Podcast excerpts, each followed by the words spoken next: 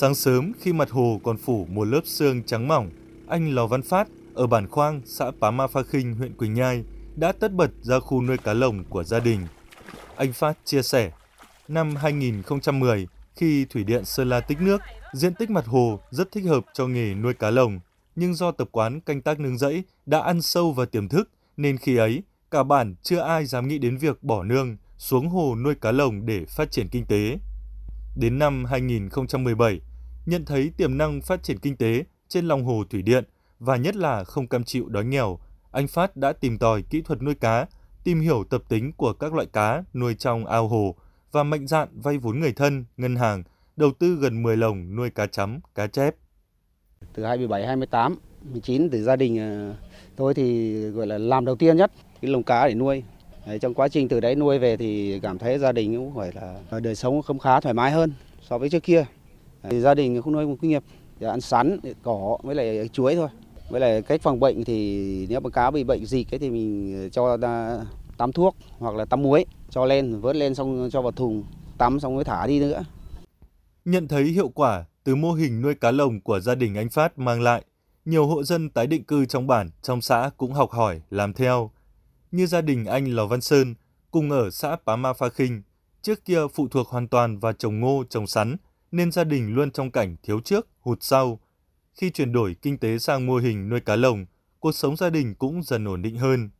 Anh Sơn cho hay, mặc dù mới bắt tay vào nuôi cá, còn gặp khó khăn, nhưng gia đình đã chủ động tìm đầu ra cho sản phẩm bằng cách bán cho du khách đến tham quan hoặc tại chợ địa phương, quảng bá sản phẩm cá nuôi lên nền tảng xã hội như Facebook, Zalo và được nhiều người đặt mua.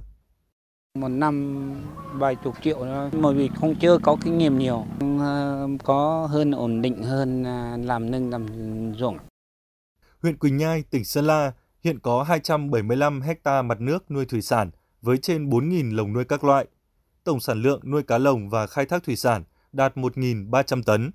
Nghề nuôi cá lồng đã trở thành một trong những nghề phát triển kinh tế chủ lực, giúp hàng trăm hộ dân thoát nghèo. Theo ông Cẩm Văn Huy, Phó Chủ tịch Ủy ban Nhân dân huyện Quỳnh Nhai, nhằm tạo điều kiện giúp đỡ bà con vùng lòng hồ sông Đà phát triển nghề nuôi cá lồng theo hướng bền vững, huyện đã tuyên truyền bà con tổ chức thả cá thành nhiều đợt, không tập trung nuôi thả cùng lúc để đảm bảo lượng cá bán cho người tiêu dùng thường xuyên, bảo đảm quy mô nuôi cũng như mức thu nhập ổn định từ nuôi cá lồng, đồng thời tập trung xây dựng, quảng bá sản phẩm tới thị trường trong và ngoài tỉnh. Từ cái nguồn lợi cá tự nhiên sông Đà Ờ, liên kết với một số cái ờ, tổ chức cá nhân, ờ, doanh nghiệp để đưa vào các chuỗi siêu thị trên thị trường toàn quốc. Đến thời điểm hiện tại thì đối với sản phẩm này cũng đã được người tiêu dùng đánh giá rất là cao.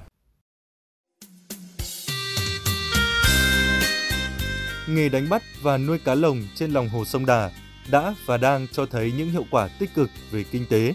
góp phần không nhỏ giúp người dân Quỳnh Nhai giảm nghèo, yên tâm với cuộc sống mới ở vùng tái định cư.